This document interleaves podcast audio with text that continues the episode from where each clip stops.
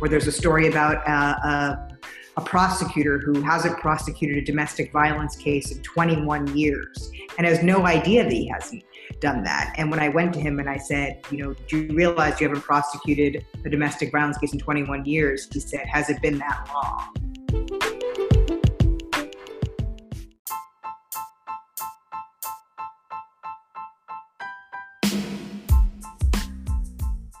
Hello, and welcome to the Civic Hacker Podcast. I'm your host, Lori McNeil, founding director of the Civic Hacker Network and the Civic Hacker Summit. Our mission is to support people who use data and technology to make a positive impact in their communities. We do this by equipping and empowering technologists to move their change making projects forward. We also amplify the work our membership is doing by providing a platform through which civic hackers can publicize their projects, collaborate, and get the resources and support they need. In this episode of the Civic Hacker Podcast, we are featuring an interview with one of the incredible keynotes from the Civic Hacker Summit, Amy Bach, founder and CEO of Measures for Justice. If you think that your community would be safer and better served if there was more transparency in the criminal justice system, you're not alone. You are really going to be fascinated by what Amy has to say in this interview. She tells us about the ambitious plan Measures for Justice has to open up county level data that tracks cases from arrest to post conviction in the U.S. You will learn some eye opening information about how and why the administration of justice across the 3,000 U.S. counties is so inconsistent, and why Measures for Justice thinks that prosecutors are going to be the champions and early adopters of their innovative criminal justice data platform. After the interview, stay tuned for an update on how, in 2020, Measures for Justice is contributing to the hard conversations communities are having right now about COVID, police reform, and transparency. Without further ado, the interview. Amy Bach founded Measures for Justice in April 2011 as a follow up to her acclaimed book, Ordinary Injustice How America Holds Court, which won the 2010 Robert F. Kennedy Book Award. In June 2011, Echoing Green, a premier seed investor for social entrepreneurs, selected Ms. Bach as a fellow out of 3,000 candidates worldwide to support the launch of Measures for Justice. For her work on Ordinary Injustice, Ms. Bach received a Soros Media Fellowship, a Special J. Anthony Lukas Citation, and a Radcliffe Fellowship. Amy was a Knight Foundation Journalism Fellow at Yale Law School and a graduate of Stanford Law School. In 2012, she taught criminal law during the spring semester at the University of Buffalo Law School as a visiting professor. And with that, let's bring on Amy. Hello. Hey. All right. Thank you so much for being here. Um, you know, it's, it's pretty exciting to talk to you. This is very cool. The whole thing. Oh, thank you so much. Um, so, for those who are unfamiliar, uh, could you just please provide a little bit of background on how you came to write Ordinary Injustice? Sure. Um, I am a lawyer and I uh, wrote a book called Ordinary Injustice How America Holds Court.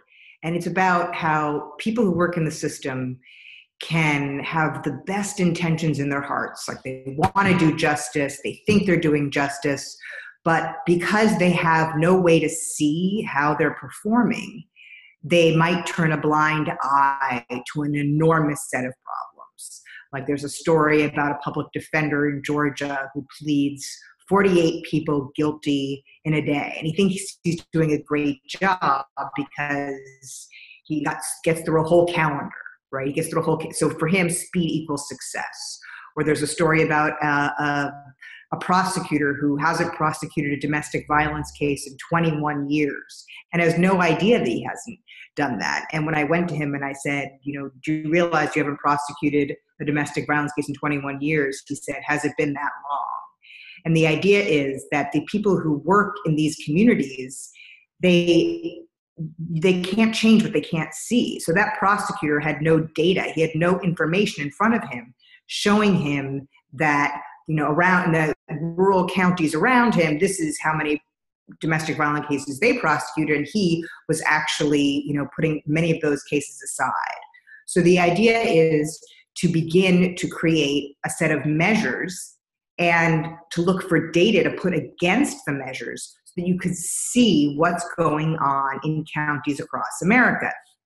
So, I mean, it's kind of a difficult concept to understand unless you compare it to something else. Like if I said to you, um, you know, how how do you get an airplane ticket?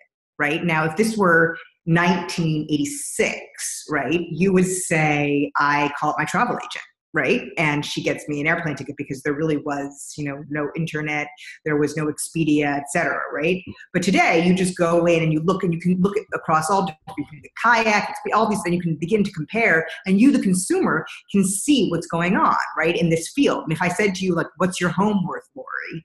you would say you know, um, I'm not exactly sure, but I'll just plug it in and I'll look and I can see what my home is worth today. I don't have to go down to the county clerk's office. I don't have to ask a real estate agent. Um, but where we are in criminal justice now is that there are 3,000 counties in the United States. Okay, so 3,000, and each one has its own justice system. But yet, there's no set of measures and no data against them. So you could go in and say, well, how am I doing? What's going on in my county? So you, as the consumer, you as um, the defendant or victim or prosecutor or public defender really doesn't have a set of reliable statistics so that you can bring together everybody in a room and say, look, we haven't prosecuted domestic violence case here in 21 years. Is it the prosecutor's problem? Is it the police's problem? Is it the community's problem? Maybe we don't want to prosecute domestic violence in this county. These are the kinds of conversations that in America we need to start having. For sure. And so, um, you know, I know that we see kind of around um, at least like say the data visualization community and people that are just starting to dive into um, looking at data visualization for advocacy purposes or even just you know as a way to highlight an issue they care about you know they're looking to a lot of open data and public data could you explain some of the differences and maybe even some of the caveats Sure. So, what Measures for Justice does is we collect information basically um, in um, on every person who's processed through the criminal justice system in a state.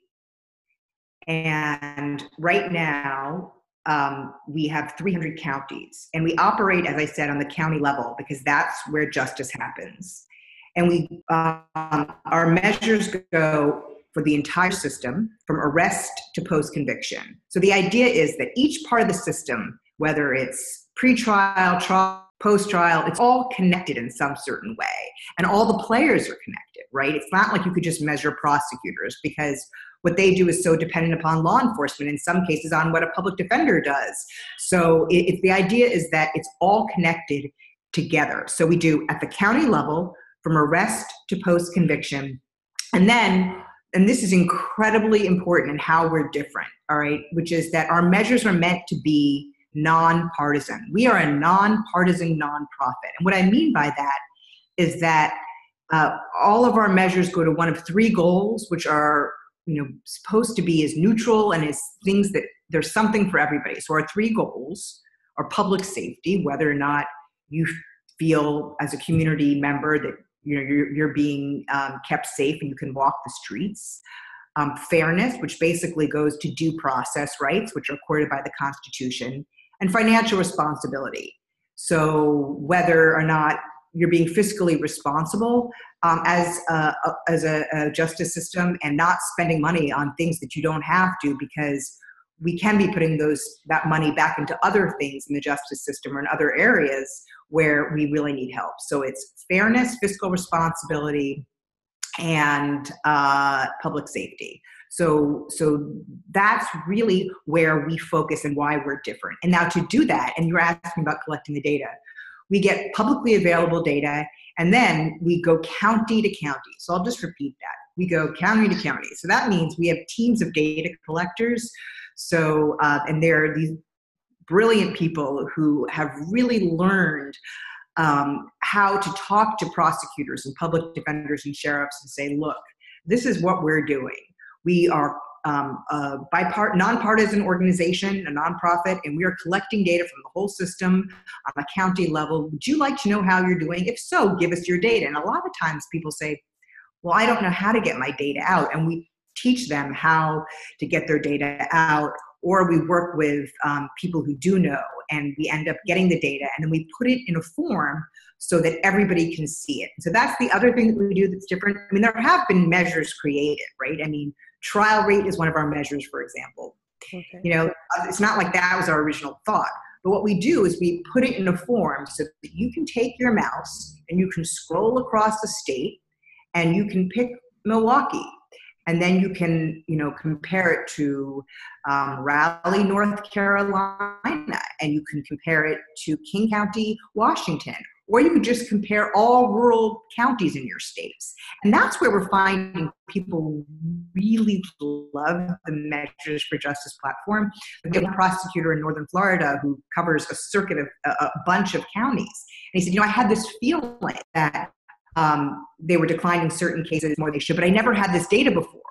And so that's a huge part of what we do that's different is that is that you're able to get this bird's eye view across. And now the, the second thing that we do that uh, that is enormously different, in addition to making it um, so that everybody has access to it, is we've created a series of filters so that you can break down the data. So let's say you only care about a certain type of crime. You can filter it by crime um, type. You can filter it by misdemeanor or felony, right? Or you could filter it, let's say, by non-white versus white.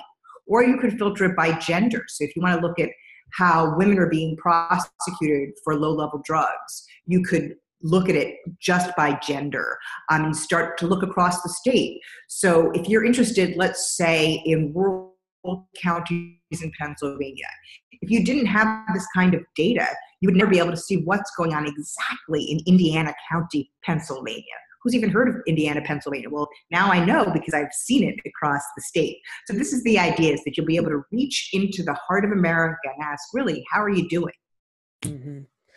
And so you mentioned that a prosecutor was, um, you know, interacting with the portal already. And so is the the platform, you know, who are the I, the target users? You know, it's obviously great to have people um, like prosecutors using it because they can, you know, they're yeah. players in the system. Um, but is this meant to be open to, you know, just anyone? Um, you know, like well, what's the ideal? So we've tried to make it easy to use so that, as I mentioned, you can take your mouse and scroll across the whole states. So, Lori, if you wanted to go in and you don't work in the justice system, but you're interested in data, right? And you're interested in how people are treated, perhaps right? You could go in and you could figure out very easily and watch a tutorial and see it, right? But um, insiders we're finding, like that's we've been testing the portal. We have you know six states, which is 300 counties, and that's 10% of the counties in the United States. That's what we're going to be launching with in the spring. And what we're finding is that that um, what we're finding is, is that, that, that people um, um, insiders love it because for the first time, as I mentioned, they're able to say to somebody, "Wait, why is that there? What is this going on here?" So it's it's it's it's definitely a tool for insiders because if you are in you know a, a I mean, first of all, not even large counties have a proper data capacity. For the first time, you're going to have a way to print out a series of measures and pass it around the table and say, let's look at how we're doing. So that's very cool, right? So that you every county has like its own evidence-based um, report. So that's amazing.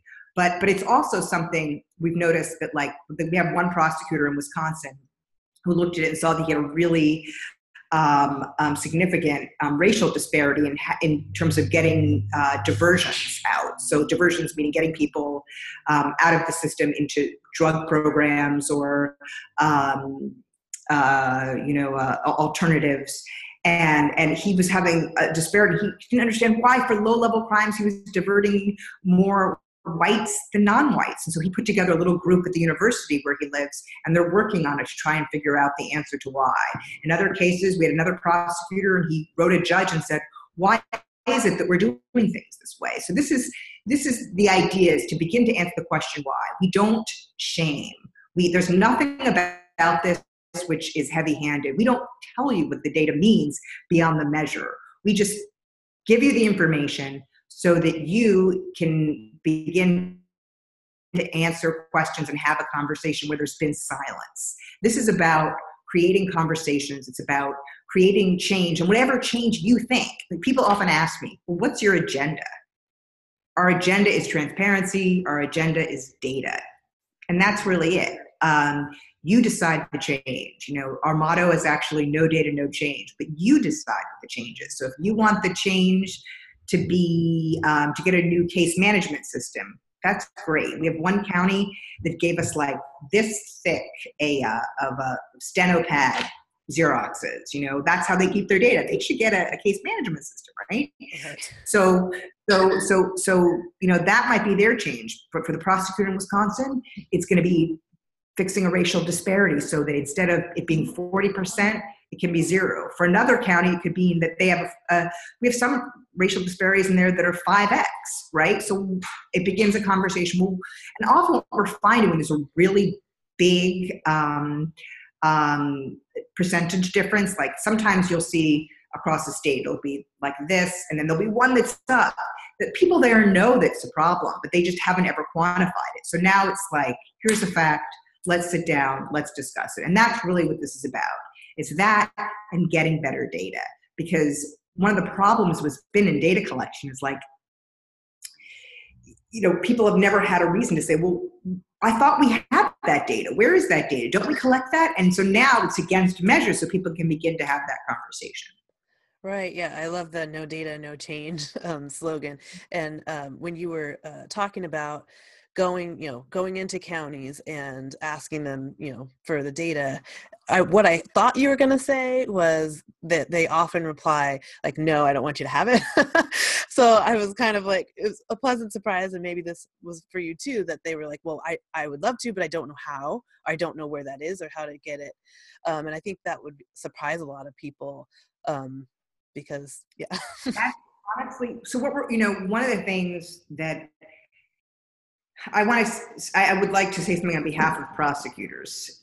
They are going to be probably the ones that will use this the most because they, in the large part, I mean, most of the prosecutors I have met, once they see it, they get sort of, oh, wait, why is this? Let me look at this. Let me look at this. I want to try this. And they start to get really engaged.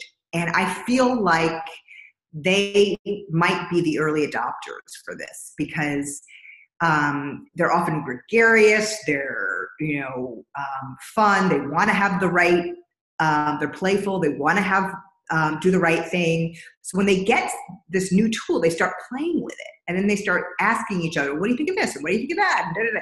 so like they're uh, you know uh, you know in terms of creating a movement i think our hearts are are, are, are really um, with them in this. Like they, and we've we've shown it to an enormous amount of prosecutors. Right. That's awesome. Um, and with the the data, you know, itself and, and the different measures, you know, people, it's only like 200 pages, the methodology published on the site. about it. It's great though. I think it's instructive um, to see kind of you know how how much went into developing the measures and deciding you know how they were going to be presented um, so as to not be misconstrued and to have the proper context and so um, you know i was curious about how much of that has changed from you know the data that you thought you would get versus the data that you right. you know received um, that's yeah. a great question. That's a great question. I mean one of the things that we found is that um, so we started with just like a little piece of data and then we started showing it around and people said you know what? You need more context. So with every measure so i mentioned like the diversion measure then there's a section called legal context and it gives the legal it's we call it a statutory baseline where it describes the laws in that state so that if you're comparing that state to another state you can begin to understand um, what the differences are that might cause um, difference in measures in measurement but the other thing is about um, about the context. We also give an enormous amount um, from um, the Bureau of Justice Statistics, and you, you can see um, in, using this federal data, which we've broken down to the county level, you can see all sorts of, of, of other patterns, such as um, uh, you know uh, information about uh, you know uh, voting patterns. So it'll say how the county voted, whether it was Democrat or Republican in the last election. And it'll have um, information about population, information about um, racial composition, all of those things that make a huge, and so there's a lot of contextual information. So in addition to getting just the criminal justice measurement, you now have all of this comparative information so that if you line up different counties, you can begin to see, well, oh, well, here's why they have so many more diversions. It's because they have, you know, such a greater population. It's it's it's all that's how it's really changed. Is that we've gone to enormous lengths to show context. Yeah, it definitely. I'm excited for the day that it's open, so that so that I, I can. When you read the methodology, you're like, oh my gosh, like I can't believe how much is in here. And I think that one of the reasons why we've tried you know we're doing something new and you know it's it has never existed before um, to have a public county level from arrest to post conviction database where you could filter things by race sex age um, and type of crime and so when you begin when you look at it it's really exciting but it had to be done in a very nonpartisan um, neutral contextual way. And that's really what we've strived to do. And you know if, if if someone has an issue we always respond and we always um, um, try and refine what we're doing from now until forever. Mm-hmm. All right. So um, before we before I let you go, um, I definitely wanted to hear about kind of what's on the roadmap, you know, for for it. You mentioned that there's going to be you're hopefully launching in the spring, um, and um, you know, I noticed that there are you, you are clear that there's specific types of crimes um, that or excuse me specific types of cases that um, are included and so i was curious about you know what the you know after you finish with all 3000 counties what is the the plan for maybe including other types of cases well 3000 counties is enough for us for, for this is our mission and once we do 3000 counties i don't know we'll I don't know, we'll just go have a huge party. But it's that's going to take a long time. It's going to yeah. take us a while. We're starting the six states. We're adding several more this year and next year, and it's going to be a steady drumbeat of of more and more data and improving the tool. And so um, right now it's 3,000 counties, um, not civil, not juvenile, just criminal, adult, and um, and and getting people excited about having a new tool and new data that they can use to create change, whatever change means to you. Right. Awesome. And um, with the kind of with the rollout, like, is there anything people can do to kind of say, "Hey, could you please do my county next?" Um, you know, or is is there kind of already a, a plan and priority? Well, we have some plans, okay. of course, about how we're going to scale up. But let's say you're in a community and you want this tool in your community, please write us. Um, we always need advocates, people who can tell us, you know, talk to this prosecutor, this public defender, we really like it. And we can begin. Um, I, I, think um, that's the hope is that uh, we've already had you know states write us now or counties write us and say we want this tool. Can, how can we get it? And we, we haven't even launched yet. That you know it, what we're finding is and this is the coolest part about it. More data breeds more data. Data breeds data. So like once you fill it out, people want more and more. So um, so so if if you want it, write us and we'll do our best to figure out how we can get it. Awesome. And it's free. Don't forget that. It's the best part of it. It's free for you to use and do what you need to do. Excellent. Um, and so, where can people, or where should people go to keep up with um, the launch of the tool and and follow the progress? Measuresforjustice.org. Um, the measures were posted last week, and the methodology is posted, and there'll be more things posted from now throughout the spring. Excellent. All right. Well, um, thanks again. Thank you so much. You know, thank you for your work. um, and I'm excited to see the impact that it will definitely make. Thank you so much for having me. Hey there, listener. Are you ready to make an impact in your community? Wherever you are on your civic hacker journey and whatever level of interest you have in civic tech, you will want to get your free access to a special video collection we put together themed around building a civic hacking community. Just go to civic-hackers.org slash free videos, all one word, free videos to enter your email address and get the exclusive link. Once again, that's civic-hackers.org slash free videos.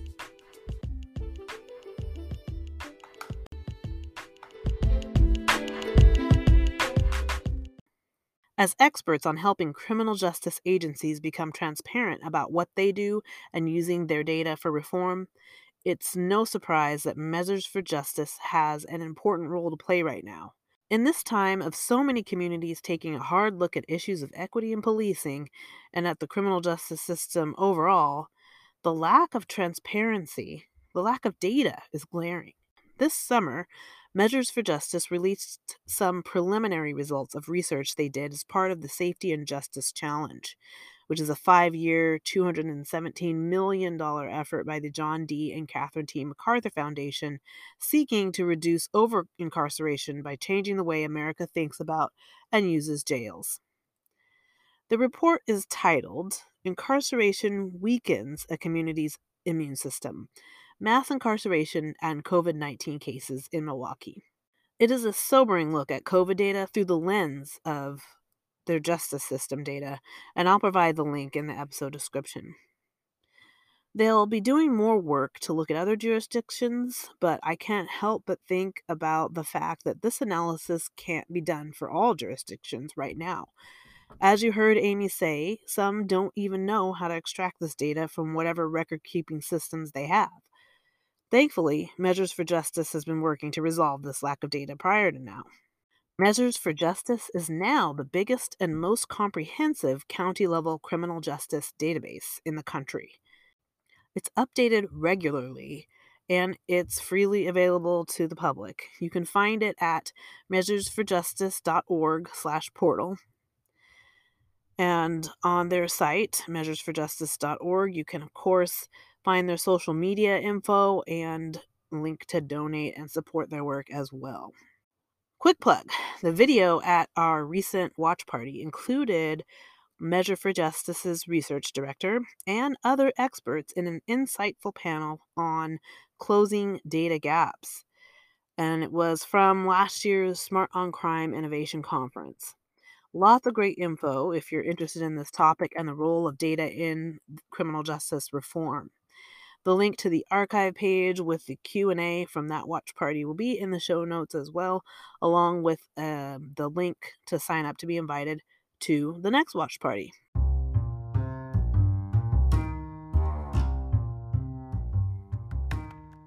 As always, I want to wrap things up with gratitude. I am thankful for the people who stay in the fight, no matter who's in office at the federal, state, or local level and do the work of innovating and challenging institutions to serve their communities in more equitable ways and with transparency. They are helping to bend that arc that Dr. King talked about, bending the arc of the moral universe towards justice. Sending out waves of gratitude to you for listening. I consider it a privilege to be on this journey with you, and I'm honored by your support. Please help other people discover this podcast by rating and reviewing wherever you listen to podcasts. I welcome your feedback to help me put together a show that meets your needs. Remember to follow the Civic Hacker Network on Twitter, Facebook, or LinkedIn, and to subscribe to our email list for an invitation to join us on Slack. You can find all the links on our website, civic hackers.org. I'm Lori McNeil. I hope you are well and wish you all the good things between now and your next listen to the Civic Hacker Podcast. Problems have solutions. Let's get to work.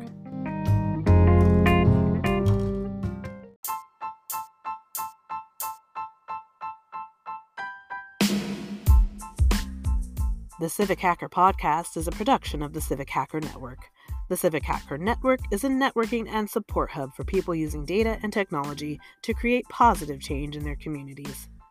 Join the network for free at civic-hackers.org.